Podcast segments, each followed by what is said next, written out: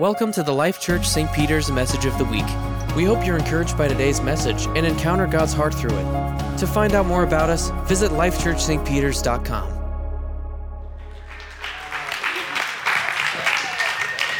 Hi, my name's Tom Kyle.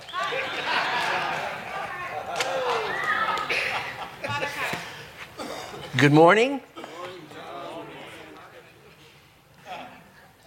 Do want to welcome you here to Life Church. My beautiful wife Randy and I have the privilege and pleasure of serving here and being with this amazing group of people. Three weeks ago, I spoke out of Isaiah 58, and I just wanted to take a few weeks on uh, the topic of finding God's heart through prayer, uh, through fasting, searching God's heart. And I want to continue on with that this morning. Isaiah 58 was a chapter that I touched on, and it's, and it's all about seeking God's heart um, and having a soft heart. Randy and I were talking yesterday. We were in Columbia visiting uh, some dear friends there, and we, we came up to an exit, made a left turn, we stopped at a lot of exits because we had had coffee that morning. So it was one of the exits we stopped at. And, and you, I know everybody that has a car and you're mobile, you will be able to relate to this. There was some people standing on the street corner with a sign, you know, please help. And, you know, and, and I, I it always challenges my heart. Always challenges my heart. I look at it and, and I just, you know, if you want to be judgmental, that is a great spot to be judgmental. An awesome spot to be judgmental. Because all these things are running through my mind. Uh, you know, is this, is it legitimate? Is this guy make more money than I do? You know, I, and it's just, it's just horrible, but it, for me, it's a wonderful opportunity to check my heart. It's so easy to be critical, so easy to be judgmental. And I'm, I'm not judgmental, I just see them and choose to have an opinion. Nothing to do with judgmental. And three weeks ago, Isaiah 58, and just looking through it, is, it's talking to God's people about having a soft heart. I don't want to be cynical as a human being. I don't want to be critical, judgmental as a human being. I do want to be wise. I do want to be discerning. But I want to have a soft heart. And one of the ways as we talked about three weeks ago, one of the ways is the beauty of the Word of God. It shows me what's really happening on the inside. And in this body, this church family, we value the Word of God. And another way that the Bible talks about is through prayer and fasting. It's a way of humbling myself so that I'm not arrogant, full of myself, condemning, looking at other people and drawing conclusions. And I have no idea what's happening on the inside of people. No idea. But when I get into the presence of God, it helps me see me from His perspective. I don't have to uh, compare myself to Guy or Don or Julie. That's not my comparison. My comparison is how am I doing compared to heaven?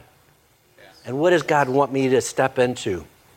And it's one of the beautiful uh, things that come out of seeking God's heart is prayer and fasting.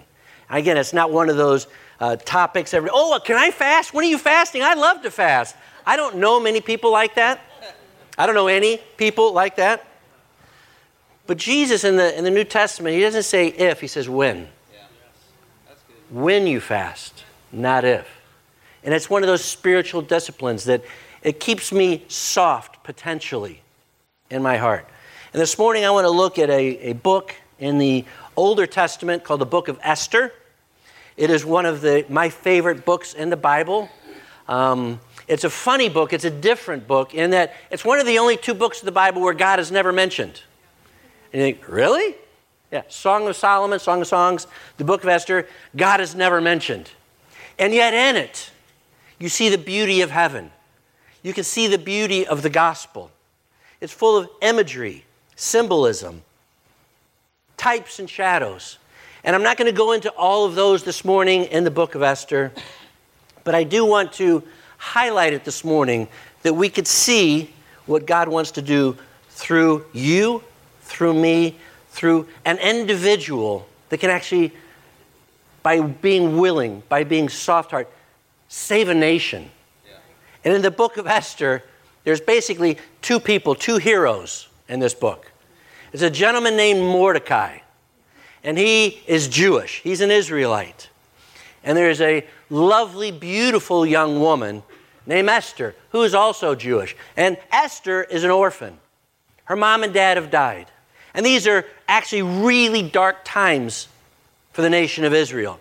They have been disobedient, and they've been carried off into captivity, and they've been dispersed amongst a nation that is not a God fearing nation. These are bad times in the nation of Israel. It's, a time of slavery, of imprisonment. They're not able to do what they want to do. And because Esther was an orphan, her cousin, an older cousin named Mordecai, took her under his wings. And Mordecai basically raised Esther, even though they're cousins. He was kind of like a, a stepfather or a stepdad. And he's mentoring Esther in life. And as we step into chapter one, I'm, I'm just going to try and encapsulate or just, you know, give briefs on it rather than reading all chapters, which would we'd be here till, well, say three this afternoon. So if you brought a packed lunch, you know, you can stay for the extra bit. In chapter one, they are in these people, the Jews, dispersed amongst nations, are under a regime called the Persian, the Persian Empire. And the Persian Empire is scattered throughout the known world. They're basically in charge from India to Ethiopia over in Africa. Massive kingdom. And the Jews are just dispersed amongst them, a nobody. They're not um, appreciated, they're looked down on. They're just Jewish people to do menial tasks, to do things, but they have no prominence, they have no voice in the nation of Persia. And there is a king and I'm going to use the NIV this morning as far as the translation. There's a king called King Xerxes, X E R X E S. And he's not a Christian. He's not a Jew. Of course, he's not a Christian. He's not a Jew.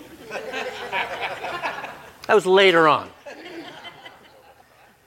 He's not a believer in God. He's not uh, a kind, humble king that's sensitive to the Jewish people. He's a king, he's all powerful, and he is greatly feared and greatly revered in Persia. And the Jews, some Jews, Mordecai, our hero, and Esther, our hero, find themselves in the capital city with King Xerxes. And chapter one opens up with a grand bar, a party, a ball, a gala, if you will. And Everybody's in high spirits. They're giving out stuff. It's a cool time, amazing time. And there's King Xerxes, who I can't say he would be the epitome of what you would want as a husband or a father or a role model.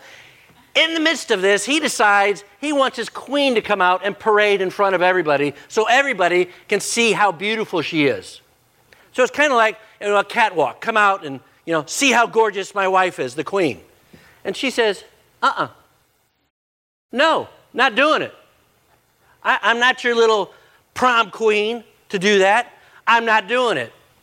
And so King Xerxes, being the kind, godly man he is, says, You're out. You're done. No more Queen Vashti is her name. So afterwards, he's like, Oh, oh, that was my wife. So he just, so being the great king, wise king, he decides to say, I need a new a new queen. So he does the good and noble thing. He says, hey, let's have a, like a, a beauty pageant. So what he decides, he tells all his noblemen, go and collect all the beautiful young women from anywhere you can find them, but they got to be beautiful. They got to be virgins. And I got to like them. And so King Xerxes, being this uh, less than stellar godly man, gets all these ladies together and he brings them into his harem. And he tells his noblemen, okay, I want you to spruce these girls up. I want a lot of paint on the barn.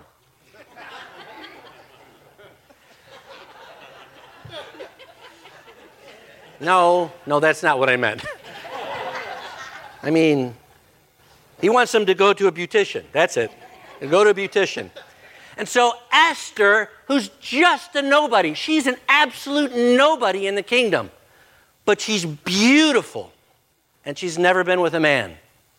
And so, out of this Persian nation, she's one of the ladies who is selected to go into, we'll call them beauty treatments, 12 months.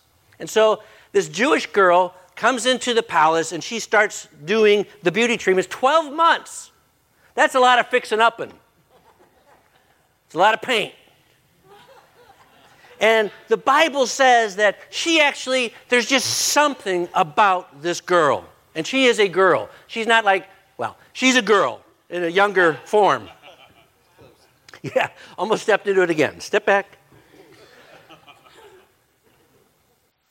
But as soon as she steps into King Xerxes' harem with tons of other women around, she just has it. And she finds favor with the people who are looking after all these young girls, preparing them to go be with the king. She just finds favor. You know, you just you, you meet some people and they just have it. You just instantly like them, you instantly love them, you're instantly drawn to them. There can be a crowd of 50 people, but you're just drawn to that person. That was Esther, and she's just a Jewish lady. Now, Mordecai, her cousin, who's raised her, goes to her and says, Look, you're, you're in the Persian palace at this point. Whatever you do, do not tell them you're Jewish. Don't tell them you're Jewish because they're a nobody in a massive kingdom. Most all the other girls probably came from other nations that were esteemed, that were appreciated, or they were Persian themselves. But not Esther. She's a nobody from a nobody country, probably looked down upon by the Persians. So Mordecai says, Whatever you do, don't tell them you're from Peoria. Nobody, if you're from Peoria, it's, you're not there here, so it's good. I lived in Peoria for a short stint, it's all good. So Vashti, the queen, is deposed, she's out. The king has uh, basically a beauty pageant. And 12 months later, the women start going in and, and I can't gussy this up and make it prettier. There, there are some folks who say, oh, just, it was just a beauty pageant. It was not a beauty pageant. All the girls went in and spent the night with the king. They were not playing Parcheesi. And out of all these girls, the king, because she has the favor of God on her life, the king falls for her. And she becomes the new queen. She is now Queen Esther, second most important person in the nation. But as you read through Esther, the king is like way, way above her. It's not like she now has equal footing with the king. He is all powerful. His word is what goes. So much so that you couldn't even come into his presence without him requesting you. If you came into the presence of King Xerxes without him requesting you, you were killed, including the queen. So it's very patriarchal, very dominant, not exactly what we would want to see. But Queen Esther is now in a place of prominence. The king, nobody knows she's Jewish. Nobody. So we step into this place where, after 12 months of treatments, she's with the king. And we're going to pick it up in Esther 2, verse 8 through 17. Esther 2. So we have a hero in Mordecai, her cousin, and Queen Esther, both of them Jewish and is scattered abroad from the nation of Israel. Esther 2, verse 8 through 17, reading from the NIV. When the king's order and edict had been proclaimed, many young women were brought to the citadel of Susa, a city, and put under the care of Hegai. Esther also was taken to the king's palace and entrusted to Hegai. He's one of the uh, nobleman who was looking after the harem, who had, who had charge of the harem. She, Esther, pleased him and won his favor. Immediately, he provided her with the beauty treatments and special food. He assigned to her seven female attendants selected from the king's palace and moved her and her attendants into the best place in the harem. Esther had not revealed her nationality and family background because Mordecai, her cousin, had forbidden her to do so. Every day, he walked back and forth near the courtyard of the harem to find out how Esther was and what was happening to her. Before a young woman's turn came to go into King Xerxes, she had to complete 12 months of beauty treatments prescribed for the women, six months with oil of myrrh, and six with perfumes and cosmetics. My wife did the same thing. And look at her. And this is how she would go to the king. True story, kind of. Not really. Hmm. Anything she wanted was given to her to take with her from the harem to the king's palace. In the evening, she would go there, and in the morning return to another part of the harem to the, uh, to the care of Shaashgaz. We all know him, he's a cool guy. I think he used to play for the Cardinals in the 80s. The king's eunuch who was in charge of the concubines. She would not return to the king unless he was pleased with her and summoned her by name. When their turn came for Esther, the young woman Mordecai had adopted, the daughter of his uncle Abihail, to go to the king, she asked for nothing other than what Hegai, the king's eunuch who was in charge of the harem, suggested. And Esther won the favor of everyone who saw her. She was taken to King Xerxes in the royal residence in the 10th month, the month of Tebeth, in the seventh year of his reign. Now, the king was attracted to Esther more than to, to any of the other women and she won his favor and approval more than any of the other virgins. So he set a royal crown on her head and made her queen instead of Vashti. So that's our backdrop. Esther spent the night with the king. Now she's queen.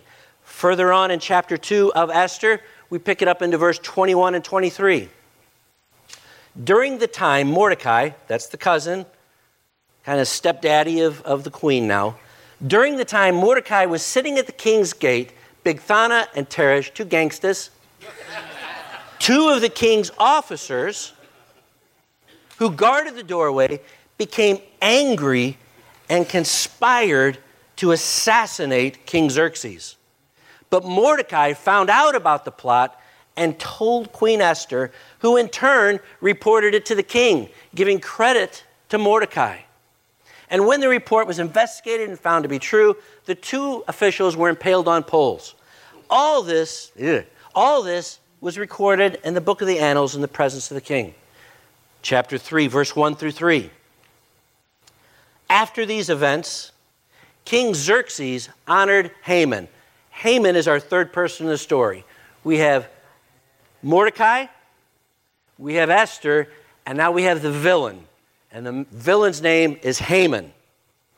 After these events, King Xerxes honored Haman, son of Hammedatha, the Agagite, elevating him and giving him a seat of honor higher than that of all the other nobles.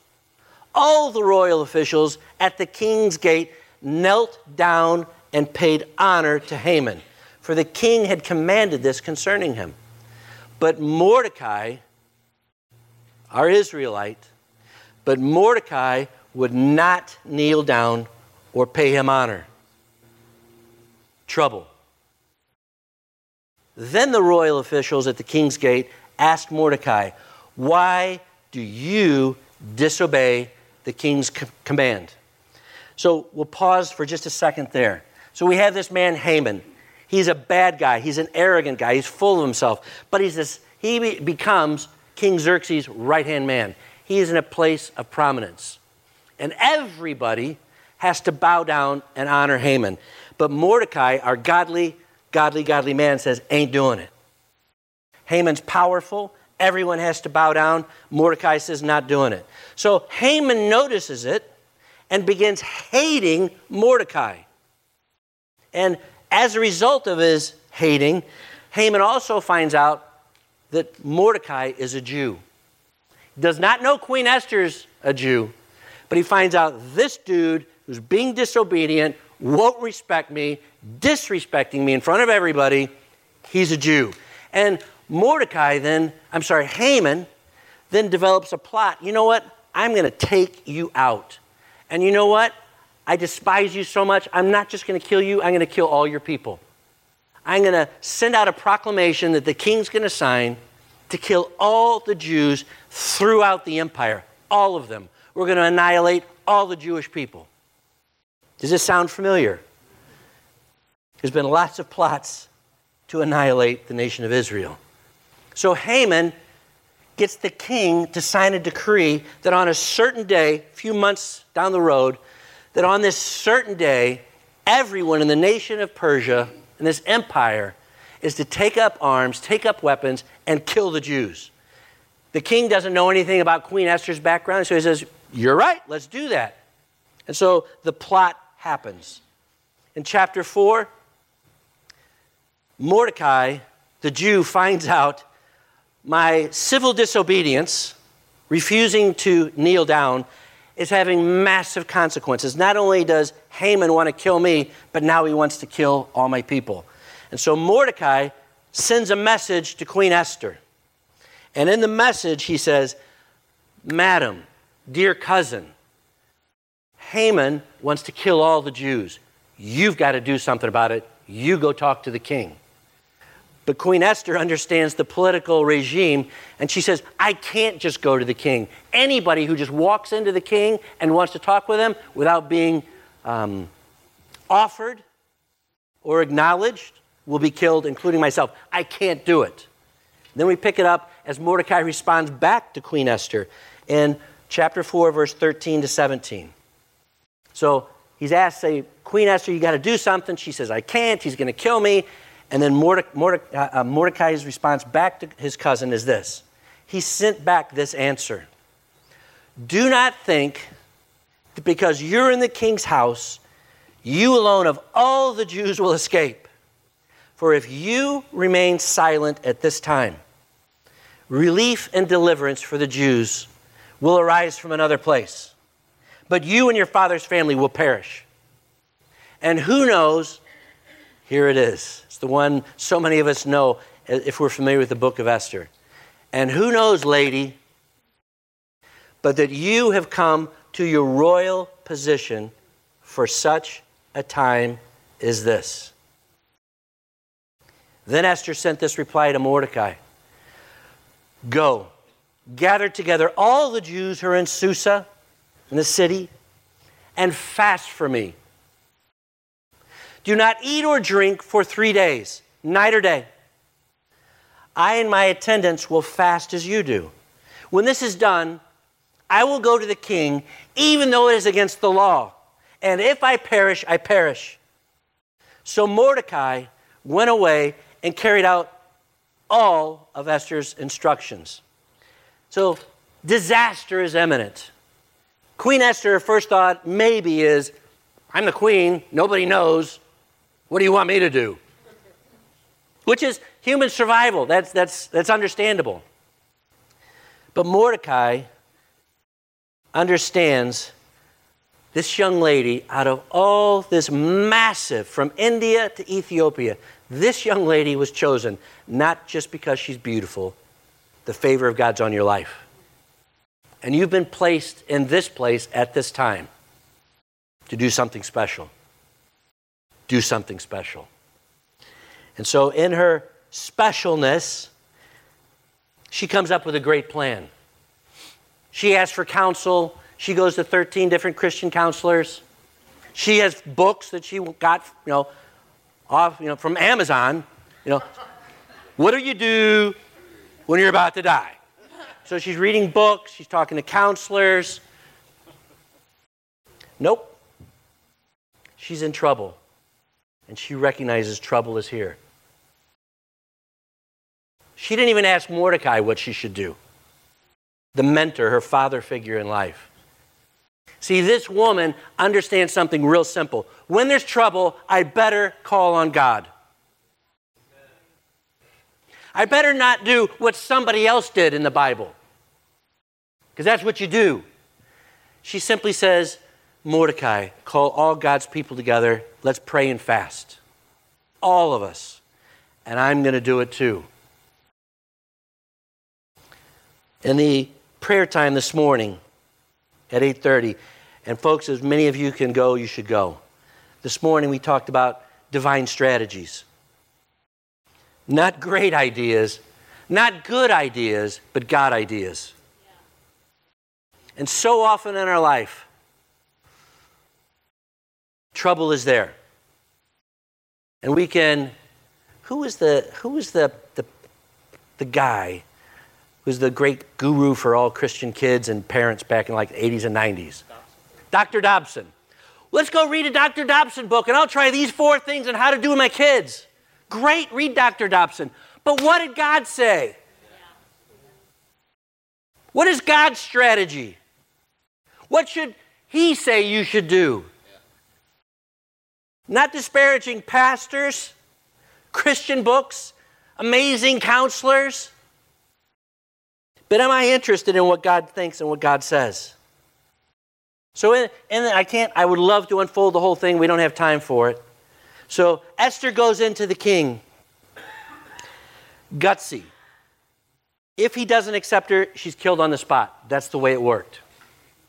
But because she had favor, as she went into the king uninvited, uh, uh, Esther was not invited. The king looked at his new queen, maybe because of Vashti, I don't know. And it says he extends his royal scepter, which means come in. And he says, I'll give you anything you want, up to half my kingdom. Half my kingdom, Queen Esther, I'll give it to you. What do you want? And she says, This is what I want you to do. I want you to throw a party. There's only three people invited King, you, me, and Mr. Haman. Let's throw a party. There's only three people at this party. And like most of us, parties are good. That means food, opposite of fasting. Let's do it. So after this first day of partying, the king goes to the Queen Esther and he says, All right, I offered half my kingdom up to you. What do you want? She's got a divine strategy. Me, maybe you, like I would present my request right then. It's opportunity. He's asked me, What do you want? See, Queen Esther's heard from God. She says, You know what we're going to do? I want another party just for you, Almighty King. As guys, we're not that simple. Yes, we are.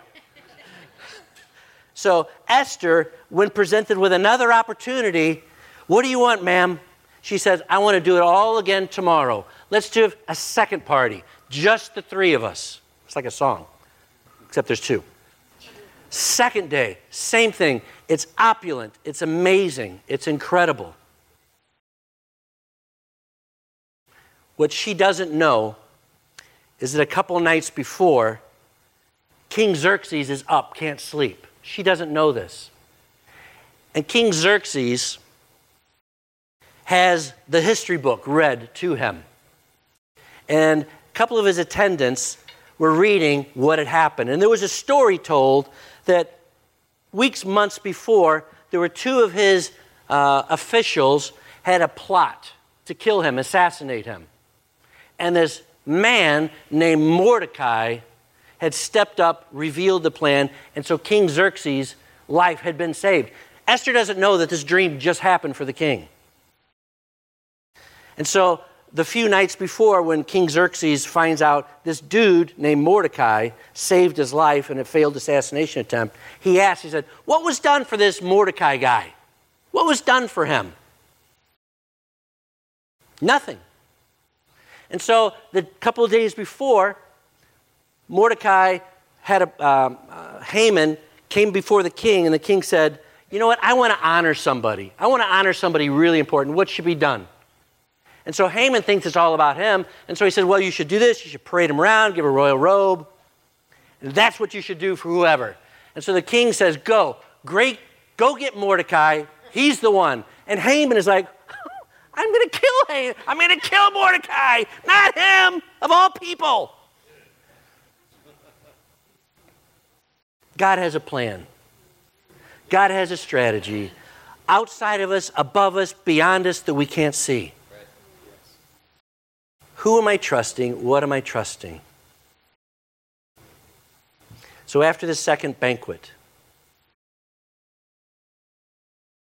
the king Xerxes looks at the queen and once again says, Whatever you want, ma'am, whatever you want. And then the whole thing comes out before King Xerxes. Esther looks at the king and says, All I want is for my people to be saved. Some bad man wants to kill all my people, including Mordecai. And so the king looks at Esther and he says, Who is this? Oh my gosh, you can't, it's horrible. There's only three people at the party.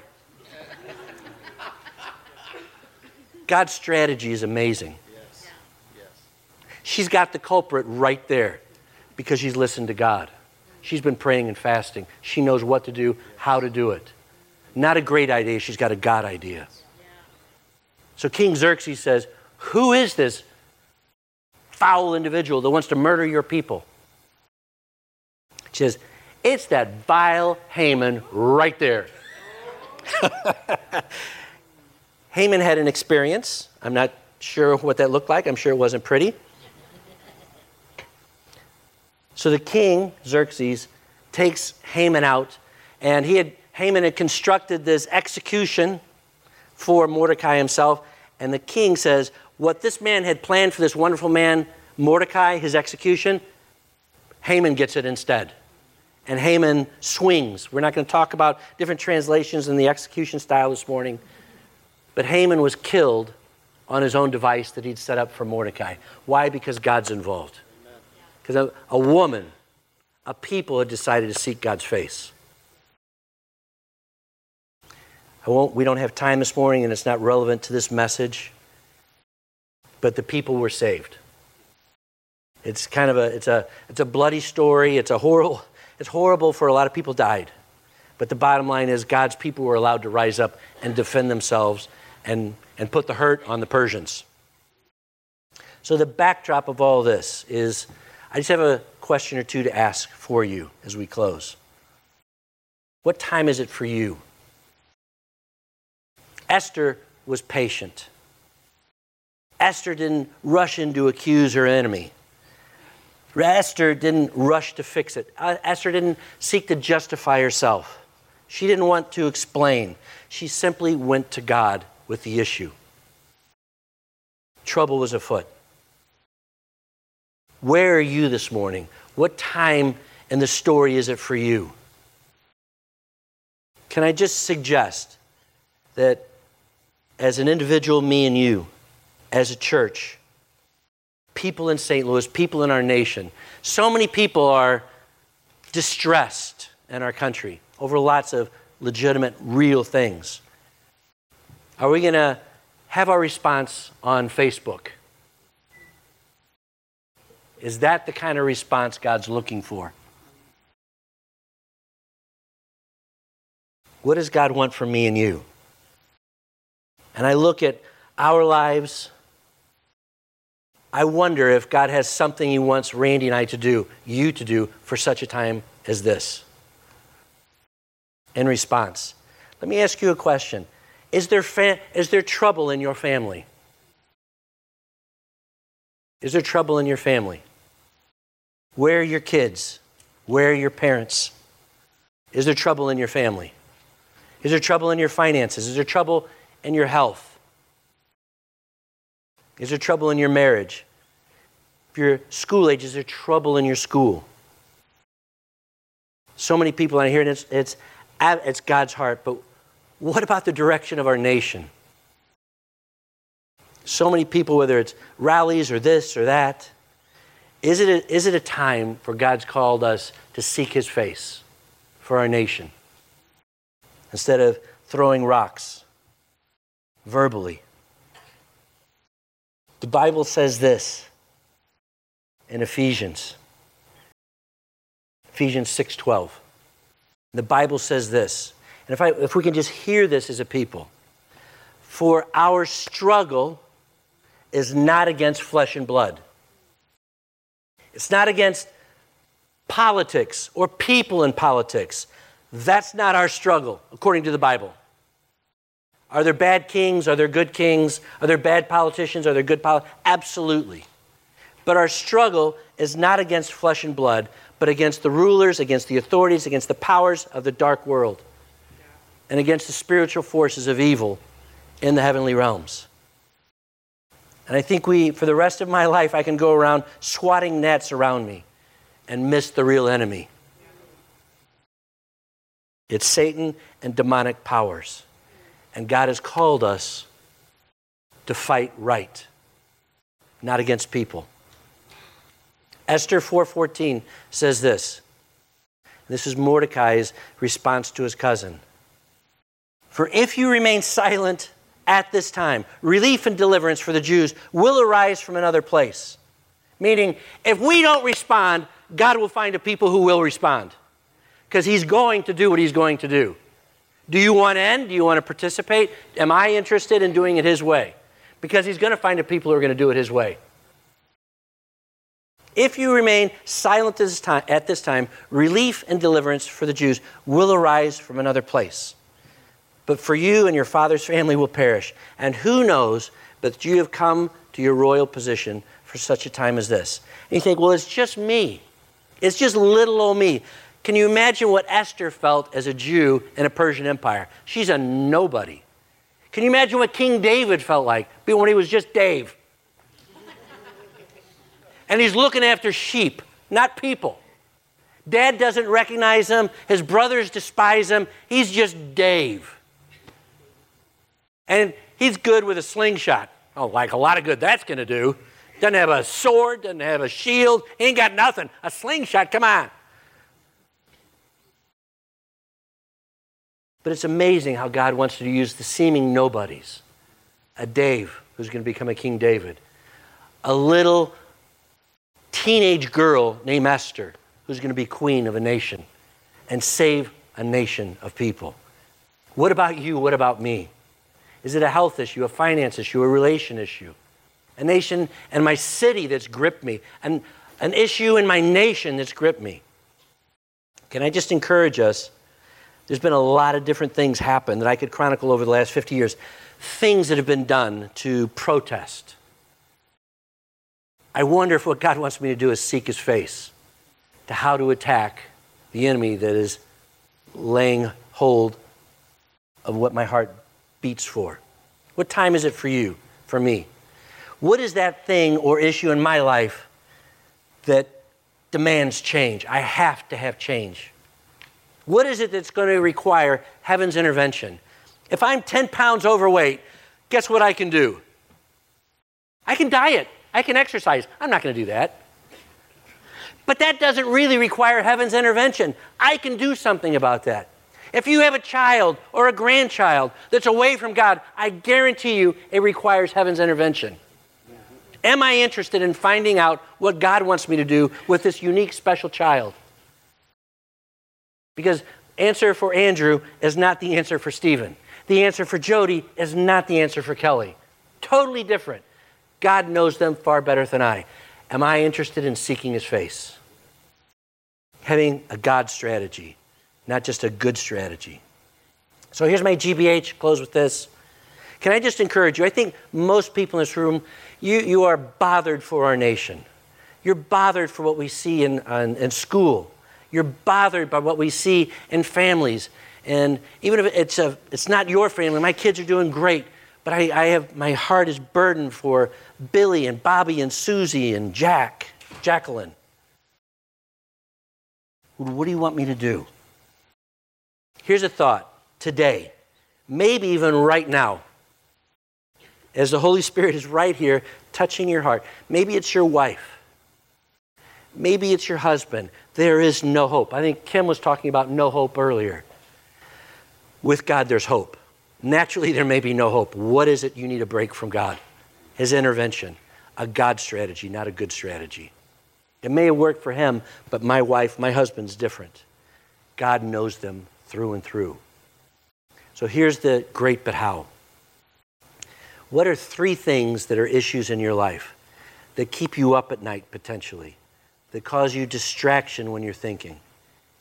What are those three things? Just take a second. Maybe if you have an electronic device, I know we don't use paper and pen anymore, except my wife. What are three things that are just on your heart that you need heaven's help with? Just write them down real quick. One, two, three. And if it's your spouse, don't let them know you're writing the name. You know, change the name to protect the guilty. Just write down three things real quick. These aren't hard. If you can't come up with three, write down two. If you can't write down two, write down one. If you can't write down one, pray for discernment. Thank you. Just real quick, this is not, don't overthink this. Just three things that are on my heart. I need heaven's help.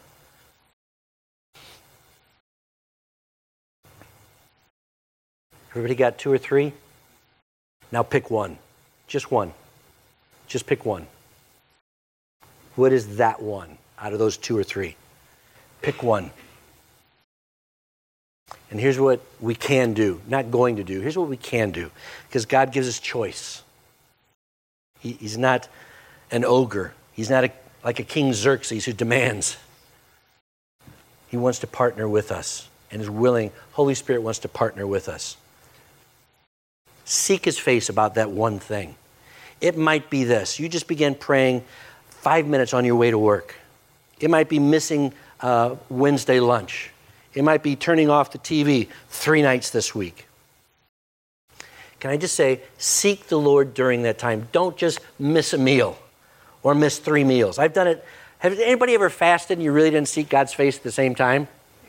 Mm, I, that's not good. I hate fasting. Make it pur- purposeful, make it work. And can I encourage you in your GBH, don't spend the whole time telling God what He already knows about. So many times when they're praying, all they do is, He's this, He's this, He's this. And God says, I know. What do you want me to do? If you don't know what to pray, pray in tongues. Pray in the Spirit. If you don't pray in the Spirit, find somebody who does, and let's just agree together and partner together. And can I say, when you're praying, confess what the Bible says about your situation, about your health challenge, about your finance challenge, about the challenge at school. Pray for the nation by what God says. Pray for the president don't accuse and attack. Pray and bless that child of yours. Bless them and who you see them stepping into. Father, I thank you so much for your kindness and goodness. I thank you, Lord, that you seem to relish using the nobodies of life the Josephs, the Davids, the Esthers, the Ruths. You seem to just find joy in and the unlikelies. Father, that's me. I, my whole life, I felt like I was the unlikely, a Gideon. And yet, Lord, you put your hand on my life for such a time as this. I think there's a room full of powerhouses who know you, who can hear you, and do what you want. I pray, Lord, that we have discernment, that we hear your strategy not somebody else's and not what I found in a book. But Lord, I would hear from heaven what you want. And it has to be rooted in love. It has to be rooted in truth. It has to be rooted in grace. I'm not out to attack any human being. If it's not love oriented, it's probably not from God. Holy Spirit, help us. Help us, help us, help us to hear your voice. Lord, that we would become a people who seek your face, who call upon your name, and look to heaven for help. Bless us. Bless us in Jesus' mighty name. If you're sitting there today and you're just struggling, you wrote down that one thing and you're like, oh, heaven help me. It's impossible. You are in perfect position. If it's impossible, He can do it. If you need to lose 10 pounds, you can do it. But if it's impossible, that's God's specialty. And I don't want you walking out today discouraged thinking, Ed, oh, we have an Ed, uh, Billy Bob. My name is Billy Bob. Oh, if you just knew Billy Bob, he's impossible. If you want to come and have somebody pray with you as you start looking for God's strategy, there's a prayer team, have the prayer team come up. If you just want somebody to agree with you and just somebody to say, yes, we're going to agree for Billy Bob. God's hand is going to touch. The favor of heaven is on me. It doesn't feel like it, but I know God's favor is on me. And I'm called for such a time as this to see heaven break in and things begin to change. If it's time and God's calling you to pray for a nation, can I encourage you, like for the Doc Staters um, conference that's coming up in October, consider going to that three, four days and just start meeting with people who have a heart for the nation so that you can pray in faith. You can step in and be productive. So, Father, thank you for this family of people. Bless us as we go. We invite you in. We ask God's strategy, not just good strategy. Help us, mighty King, Father, I thank you for your goodness. Thank you for your help, Holy Spirit. And everyone said, Amen and amen. If you want prayer, somebody agree with you, please come up. People would love to pray with you. Amen and amen. Have a blessed week. Thanks for checking out the Life Church St. Peter's Message of the Week. For more podcasts and additional information, visit us at lifechurchstpeters.com.